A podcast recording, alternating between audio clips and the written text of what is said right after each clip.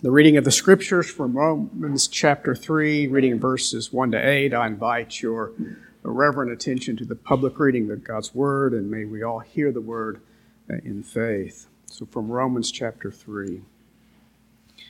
Uh, then, what advantage has the Jew, or what is the value of circumcision? Much in every way. To begin with, the Jews were entrusted with the oracles of God. What if some were unfaithful? Does their faithlessness nullify the faithfulness of God? By no means. Let God be true, though everyone were a liar. As it is written, that you may be justified in your words and prevail when you are judged. But if our unrighteousness serves to show the righteousness of God, what shall we say? That God is unrighteous to inflict wrath on us? I speak in a human way. By no means. For then how could God judge the world? But if through my lie God's truth abounds to his glory, why am I still being condemned as a sinner? And why not do evil that good may come, as some people slanderously charge us with saying? Their condemnation is just. The word of the Lord. Thanks be to God. Well, I invite you to join me again for a time of prayer. Again, Father, we come before you in prayer and praise and adoration with thanksgiving uh, for all of your fatherly care and your loving kindness to us, for your mercies new each day. Uh, we worship the Son, uh, the one who reigns in heaven, uh, the one who came down for us and for our salvation, and we also uh, worship and praise you for the gift of the Spirit and all that the indwelling the Spirit means for us in the way of life and godliness. Uh, we pray this morning for the needs of others. Some may come here uh, with all sorts of distress in the things of life, perplexity, discouragement. Uh, intervene on their behalfs as we walk through all times that uh, seem to be just so perplexing. Uh, give us peace, a peace that passes understanding uh, intervene in ways that are wise and good and bring all things to a good conclusion. Uh, for such is your way for your people, working all things for good for those who love you and who are called according to your purpose. We do pray for um, the church in Afghanistan. We, we would pray for their safety, their welfare, that you would protect them from those who would seek their lives. Um, but if called upon to give uh, uh, the full measure of devotion uh, in martyrdom, uh, give them dying grace in the dying hour, uh, and that they would be vindicated in the age to come. And though we do not face at this point such a physical persecution, may we have the conviction of faith that such would require to even lay down our lives for the Savior, the one who laid down his life for us and loved us to the end. So, Father, now we've come to hear the word. As your word is firmly fixed forever in the heavens, bless your word to us this morning. Give grace and skill to Phil as he holds forth from this passage in Romans. May your word indeed be a lamp to our feet and a light to our path, and may it give us wisdom and skill for living in such a way that is pleasing to you and glorifying of your ways. In Christ's name we pray these things. Amen. Thy will be done. Lord, hear our prayers.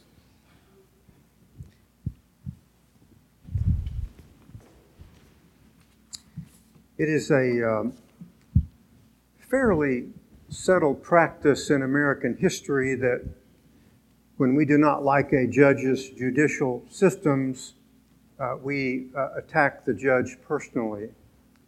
That's really what the Jews in Paul's day are going to do. Um, uh, they don't like to be told that they're without excuse uh, because they think they have every exemption, and so they're going to attack uh, the, the, judge personally. Uh, of course, the text this morning will remind us that will not work, and neither will it end well. Um, Happens sometimes with uh, professing Christians. Uh, they don't like the way their life works out. And so they think they can take it out on God by defecting from the faith. But again, uh, like the Jews, it will not work out for them well. God is a righteous judge. Everything that he does is righteous. Uh, and he reminds us of that telling fact in this text.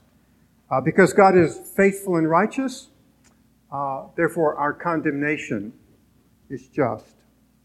Uh, the larger context is, again, the righteousness of God in condemning all. Uh, Paul is dealing with his uh, countrymen and stripping them of every pretense. Uh, certainly, the pretense that condemnation does not apply to them. It applies to all, to everyone. Uh, none escapes. None uh, issued mulligans. All are condemned. and this refrain will continue through the rest of this chapter, and at um, some point we will immediately come to understand that our only hope is the righteousness of Jesus Christ imputed to the saints. Uh, they felt that they had certain privileges uh, which exempted them, but every privilege that they boasted of really furthers their judgment. For to whom much is given, much is expected. And if you forsake uh, what the privilege points to, then you fall under greater condemnation. Uh, and so everyone, everyone faces uh, the judge, and there are no exemptions except those that are in his Son. Uh, in verses uh, 1 to 4, uh, Paul establishes that God is faithful in judging everyone. he discards, as I've suggested, the exemptions of the Mosaic covenant. If you think about it, the, the Old Covenant uh, includes God as judge. And you break the law, uh, then you go before the judge. Everything about the Old Covenant pressed to that end. In fact, I would contend that the reason uh, for the decisiveness and the peril explained in the Old Covenant was to chase everyone to Christ. Uh, in the Old Covenant, it's what the sacrificial animals stood for. And what did they stand for? Christ. It was to chase them to the Savior. Uh, but nonetheless, God is the judge. And the principle, of course, is justice.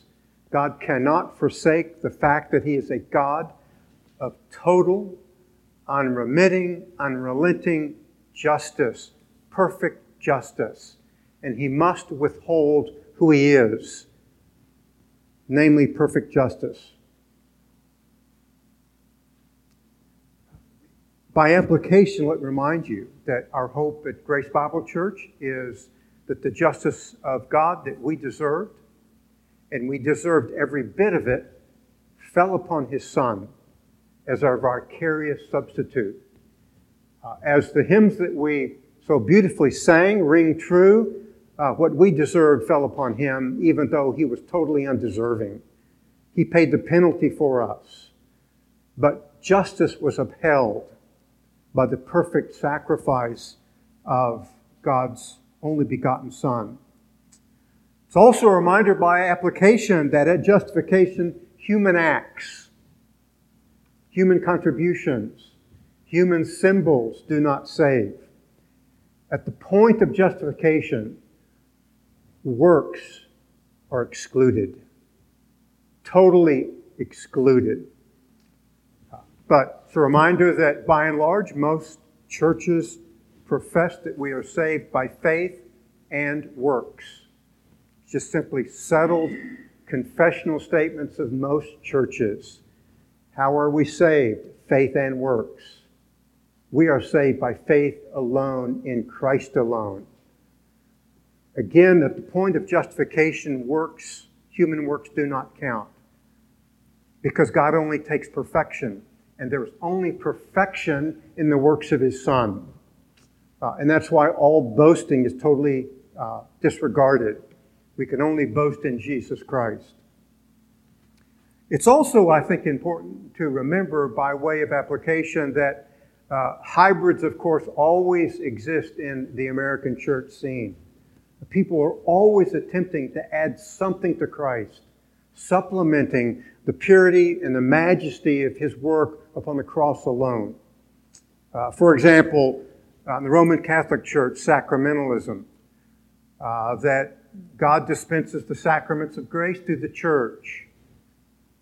You deal with the church. Church is very important, but the church does not and cannot save. Only Christ can save. And only God, the perfect God, can dispense the grace of God in Jesus Christ.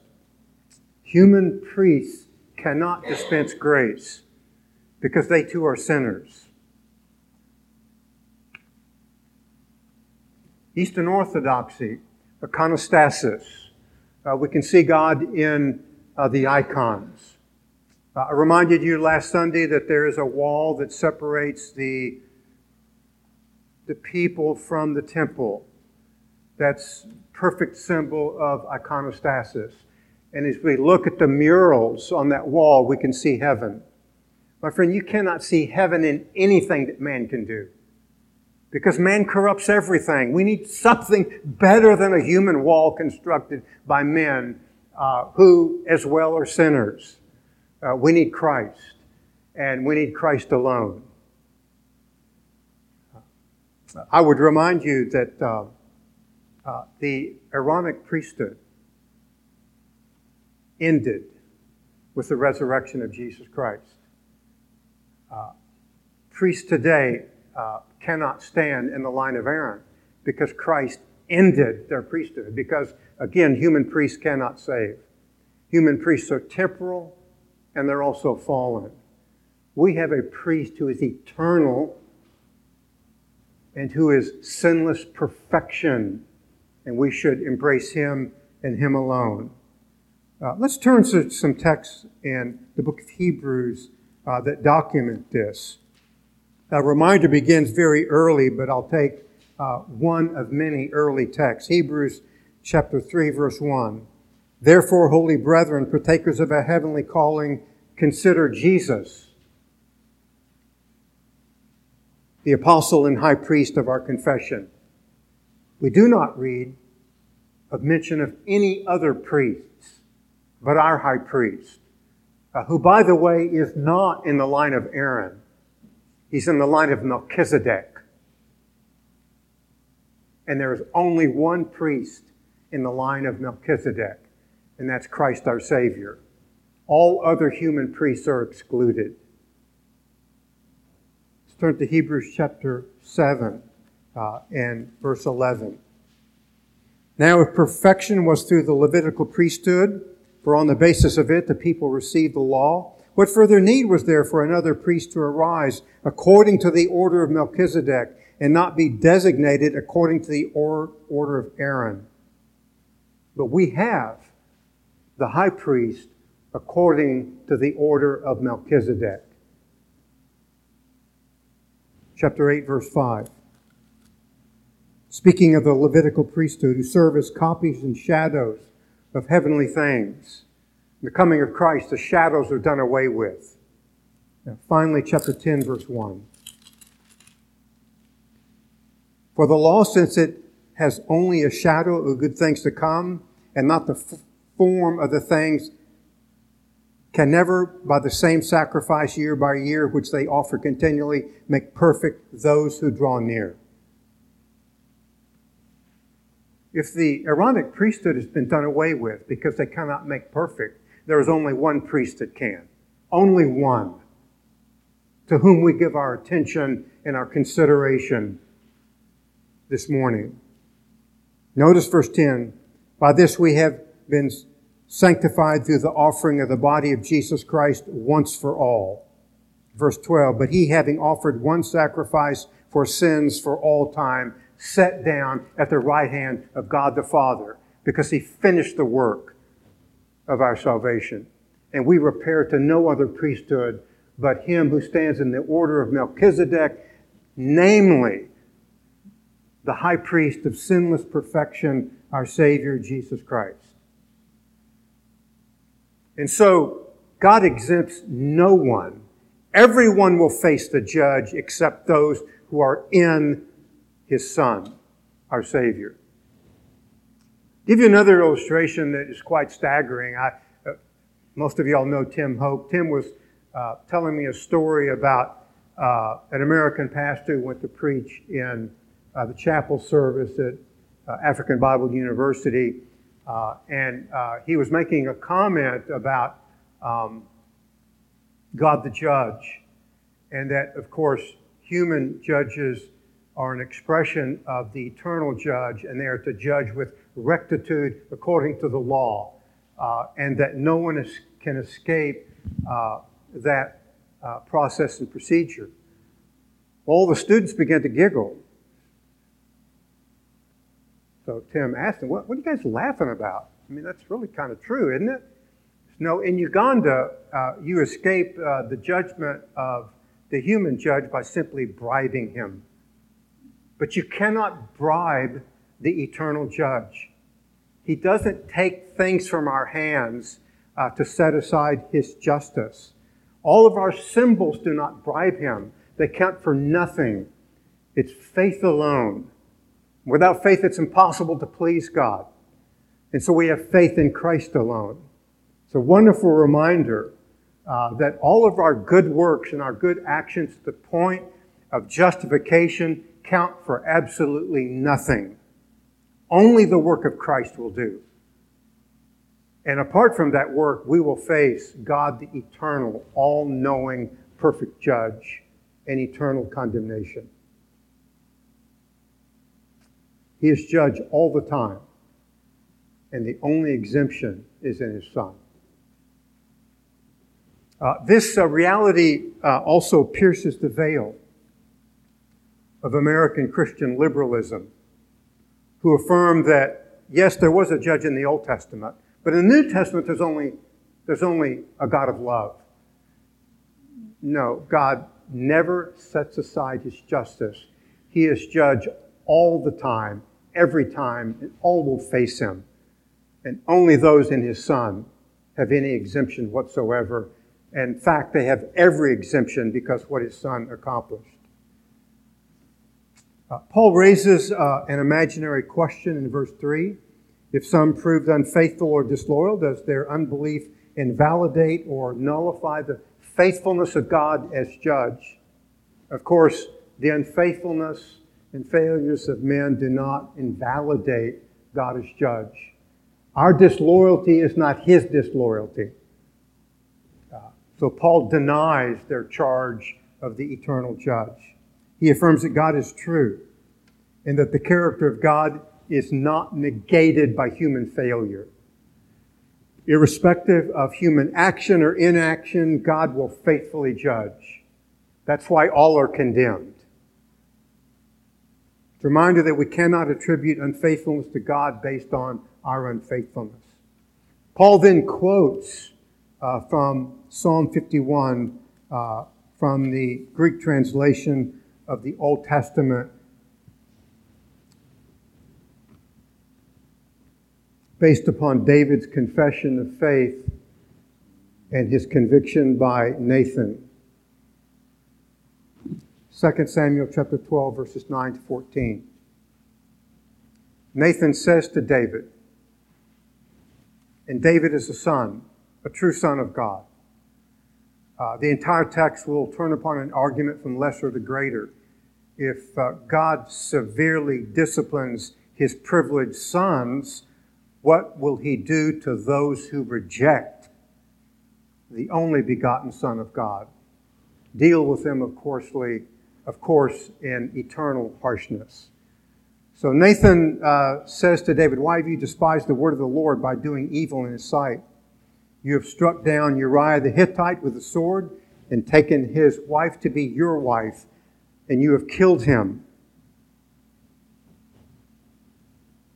So, what kind of judgment do you think is going to come upon David? He abused the sword, so he is going to get the sword. Verse 10 Now therefore the sword will never depart from your house, because you have despised me and have taken the wife of Uriah the Hittite to be your wife. So again, if harshness falls upon David, how much more severe will it be on those who reject the eternal Son of God? Verse 11 Thus says the Lord, Behold, I will raise up evil against you from your own household, and I will even take your wives before your eyes and give them to your companion. Verse 13 Then David said to Nathan, I have sinned against the Lord. And Nathan said to David, The Lord also has taken away your sin. You shall not die. However, because by this deed you have given occasion to the enemies of the Lord to blaspheme, the child also that is born to you this day shall surely die. Again, the lesser privileged son is going to be dealt with harshly in discipline. And so, how much more those who reject the true son? The use of the Old Testament in uh, Romans establishes the authoritative reality that God will deal in perfect righteousness with everyone. And he will be faithful to himself. Uh, by the way, this is also true in regard, if you would like to turn to uh, 2 Timothy uh, chapter 2, verse 11. Uh, a very favorite symbol that people use in America today is decisional regeneration. I made a decision for Christ and therefore I'm safe forever. And then they fall away from the church and deny Christ, thinking that their decision will be their good symbol to get them into heaven. Notice what Paul says of such in uh, 2 Timothy uh, chapter 2 in verses 11 to 13. It is a trustworthy statement. For if we died with him, we shall also live with him. If we endure, we shall also reign with him. If we deny him, he will also deny us. If we are faithless, he remains faithful, for he cannot deny himself. In other words, he will remain faithful to his own rectitude and deny all who have either in public confession or by a tragic lifestyle have denied the only begotten Son, Jesus Christ. You reject the Son, you get the judge. There's only one exemption, and that is to be in the Savior and to live for Him, and if need be, to die for Him and to be faithful to the cross.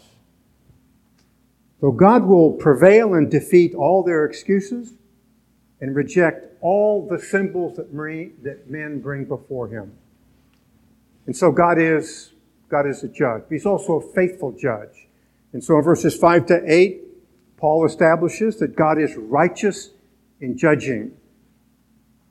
He is complete rectitude to be true to himself. He can do no other because he is God. Paul repairs again to another excuse, presenting uh, the human logic of God's unfairness in judging because it establishes his righteousness. Uh, essentially, the Jews were saying, Well, God, you have a self interest uh, in judging because it establishes your rectitude. Paul's going to demolish that excuse. He issues another emphatic negation that God will use the same standard to judge everyone. No one will escape except those who are in Christ. And again, I remind you that the standard is not human or societal fairness or acceptance. It is the very righteousness of God, in whom there is no shadow or turning. There's only perfection. And that's why we have a perfect Savior, whom we hide in, and we reject all our presumption and exemptions. Everybody, Jew and Greek, or Jew and Gentile, faces the same standard and it is irrespective of humanity, society, good works, and especially of anyone claiming covenant privilege. Another derivative of this argument is in verse 7. If my disloyalty establishes his glory, I deserve a break. And if I advance his glory, why should we not sin all the more? Paul's going to demolish that human logic and uh, really conclude uh, with the finality of God as a faithful judge in saying that all are condemned. The implicit answer, of course, is that sin does not lead to glory, it leads to condemnation. And from a human perspective, evil does not bring good. And so Paul dismisses uh, their objections. Uh, notice how it all ends. Their condemnation is just. Uh, and so we say, well, that's, that's true, the Jew. No, it's true of everyone. Everyone outside of Christ will face the eternal judge, and their condemnation would be just. Uh, and it's much worse than David. It's eternal rejection throughout all time, without any prospect whatsoever of reversing the judgment. It's beautiful in our country that we have many exemptions. Uh, things like bankruptcy law gives a person a new start. Sometimes uh, criminals uh, are pardoned.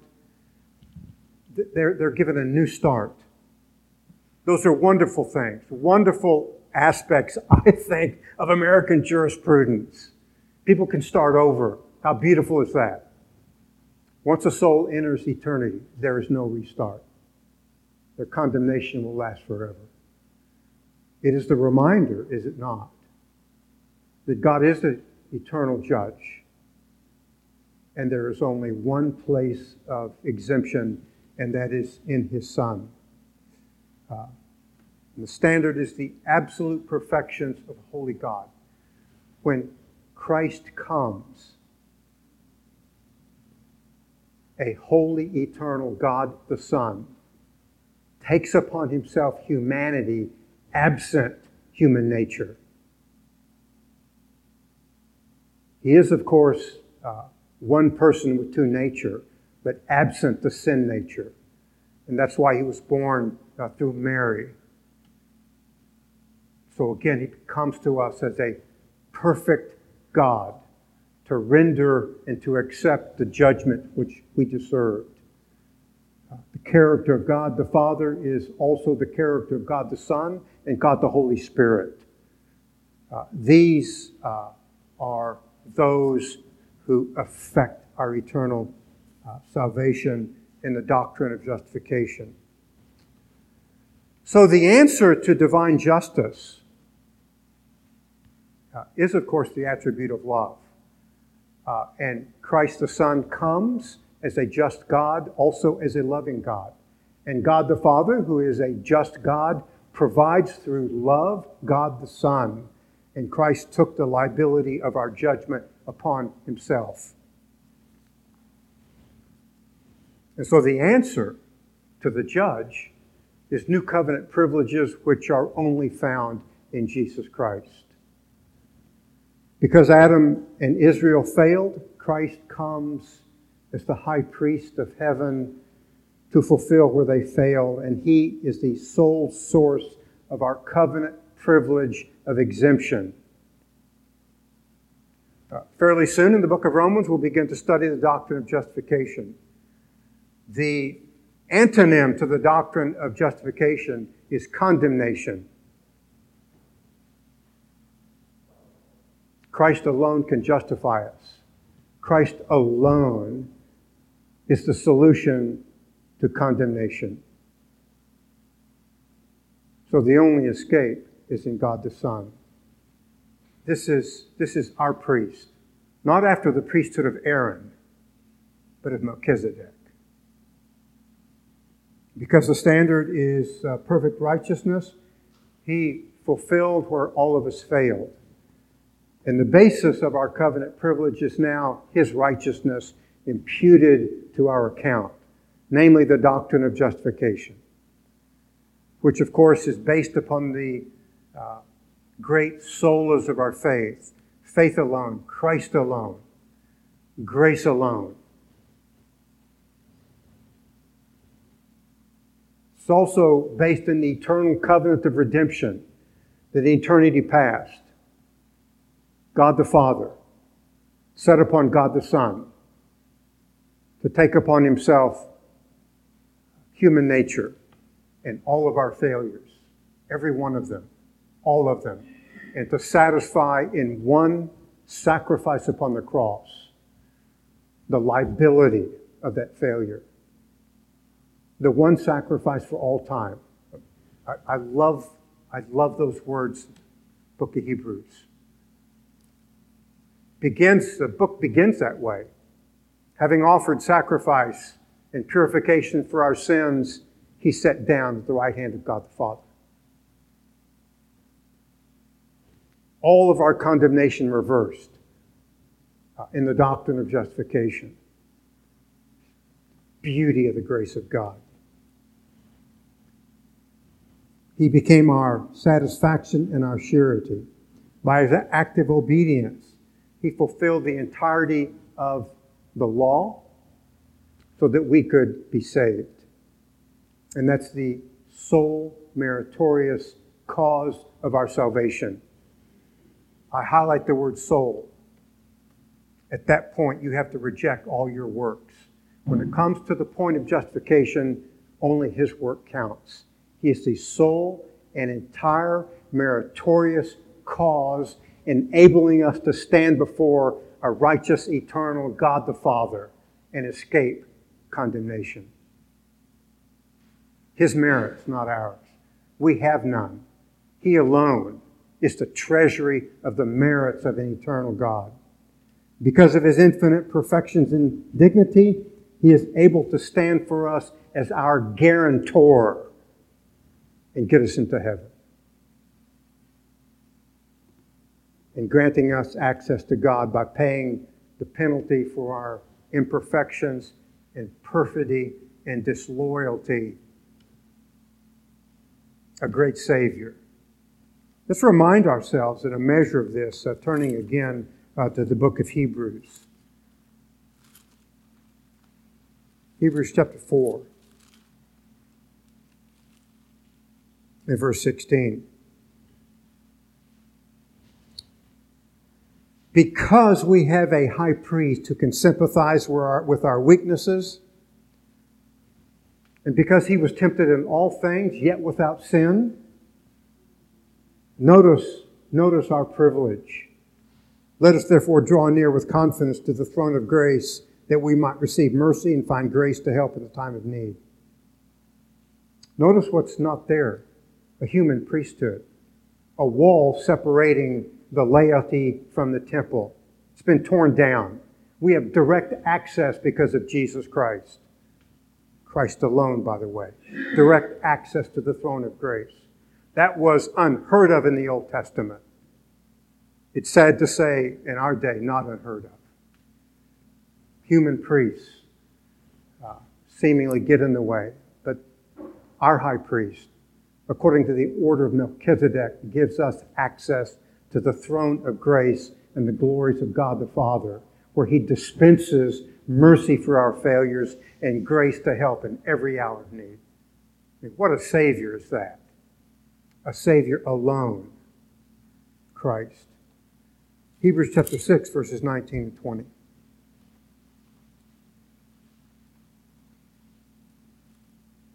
Context is that we have fled to Christ for refuge and laid hold of the hope that is in Him.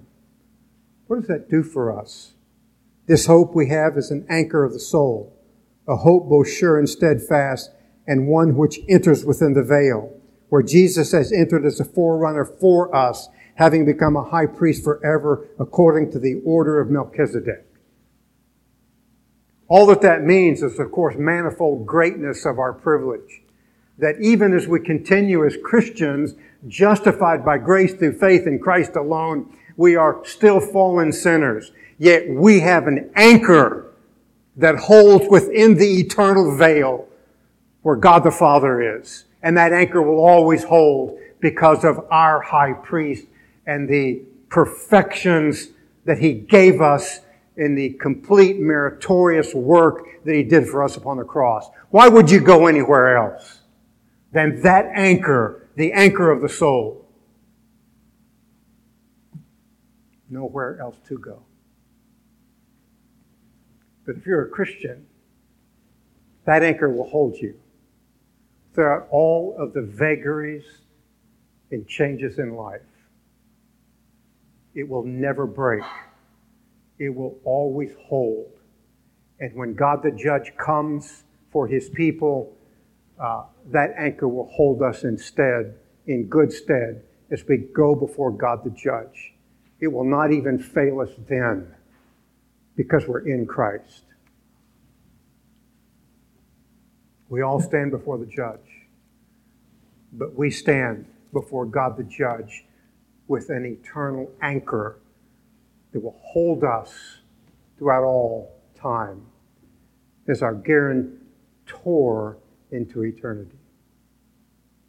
And the only means to apprehend the benefits of the perfections of Christ is by faith, by faith alone, not faith and works. Reject the hybrid. It's faith alone at the point of justification. That since antecedent and subsequent works are excluded from justification, that we apprehend what he did, convinced of the necessity of what he did, and rely solely and entirely upon the only anchor that can hold within the veil. That's our hope. It's my hope. I trust it's your hope. Uh, since I know most of you, I know that it is. And what a great hope it is. And we come to celebrate that hope this morning in the sacrament of the Lord's table. The uh, Lord's table uh, is built historically upon uh, the background of the Passover meal, which signified Israel's redemption from Egypt and Pharaoh. The name itself uh, commemorated the great event in which uh, the children of Israel took uh, a lamb without spot or blemish, sacrificed it, took its blood, and put it on the doorpost of their homes. And when the angel of death passed over the household marked by the blood of the lamb, they, it did just that. It passed over. But every household that did not have the blood of the lamb uh, faced judgment. And every firstborn son died. Every firstborn animal died because the judgment came from a just judge. But all who were in the blood of Christ escaped. And so we come to celebrate that event. Uh, and when Christ supplants the old with the new, we are reminded of our redemption uh, from this land of spiritual slavery and the tyranny of the devil who seeks to destroy us. By Christ's blood, our Passover lamb, we are forever saved against that tyranny and against eternal condemnation. And this is our covenantal meal to celebrate who our Savior is.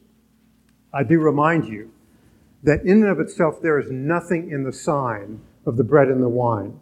It's that faith apprehends the totality of the benefits of the new covenant, which accrue to us by the death and resurrection of our Savior, Jesus Christ. It's also important to recognize that the Apostle Paul warns us uh, from uh, partaking of the sacrament uh, in an improper manner by improperly judging the body. Uh, the statute comes from 1 Corinthians chapter 11. Some in the church in Corinth were getting drunk on the sacramental wine.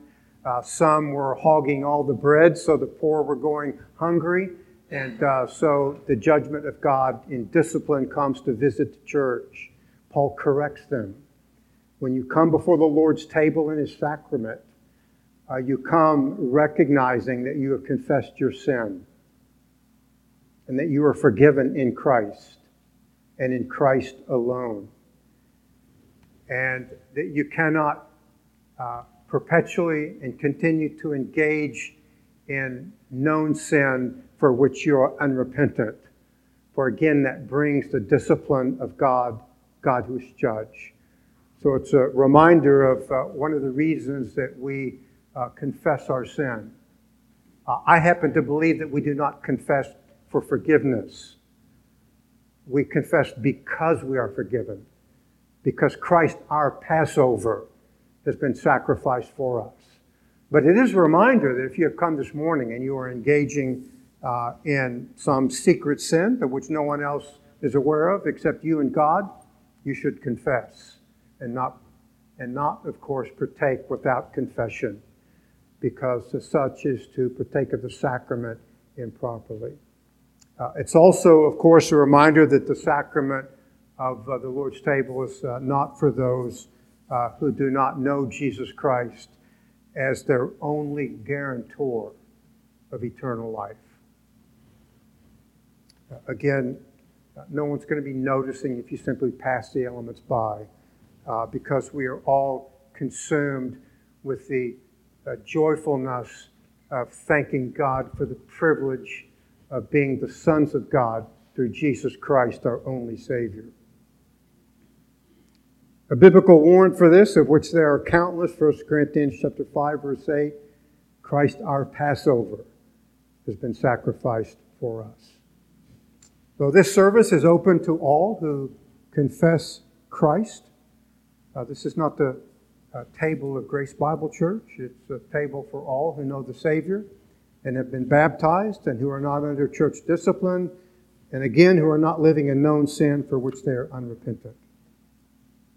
The Belgic Confession, Article 35, reads For the support of the spiritual and heavenly life which believers have, he has sent them a living bread which came down from heaven, namely Jesus Christ, who nourishes and sustains the spiritual life of the believers when he is eaten by them that is spiritually appropriated and received by faith. By faith, we apprehend the blessings of the death and resurrection of Christ. Uh, as the bread is broken and served to you, I invite you to, if need be, engage the Lord in private confession thanking God for the living bread that came down from heaven.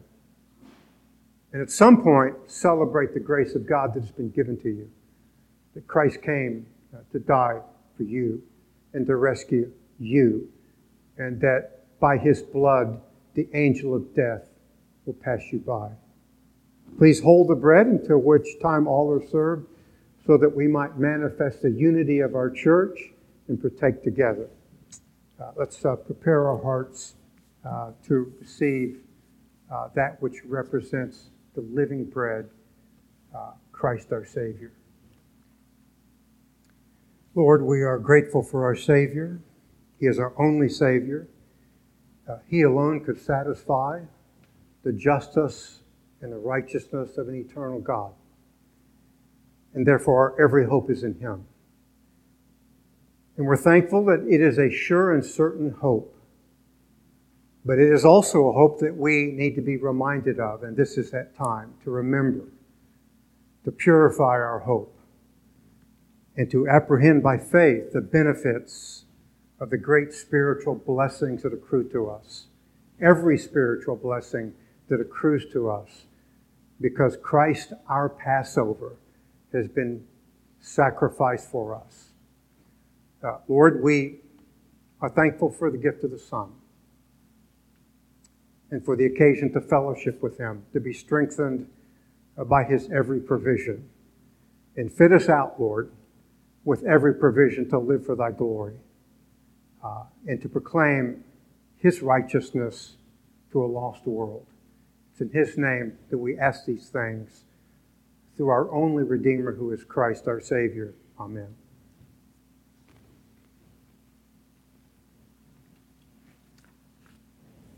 Our Lord Jesus uh, also uh, shed his blood. And so we come to the cup. Uh, having shed his blood, uh, visible reminder that all of our sins were paid for, that our only hope of forgiveness is in him. It's a great privilege. I think perhaps to me personally, the greatest privilege of all time is to stand before a righteous God, guilty but forgiven. And the cup, of course, is a cup of celebration that we celebrate all the benefits of the new covenant, which include forgiveness, but so many more. As I as we pass the service, I remind you that in the center Uh, there is wine, the periphery, there is grape juice, uh, that each may partake in the freedom of their own traditions and practice. Uh, nonetheless, please hold the cup until which time we are all served. Uh, I would encourage you in private prayer to continue to give thanks for these visible symbols of the greatness of our salvation through Christ our Lord. Thy love for thy people in giving to us a beloved Savior. And we're thankful that we can acknowledge that He drank the cup of judgment, that we might escape the wrath of God that we so richly deserved, and for this cup of the new covenant in celebration of our new life and hope in Him. Uh, we're thankful, Lord, that feeding upon the body of Christ and drinking His blood, we can be nourished and strengthened, and by faith uh, live for Thy kingdom.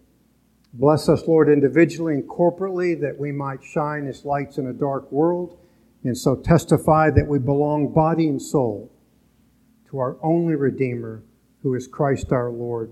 Amen.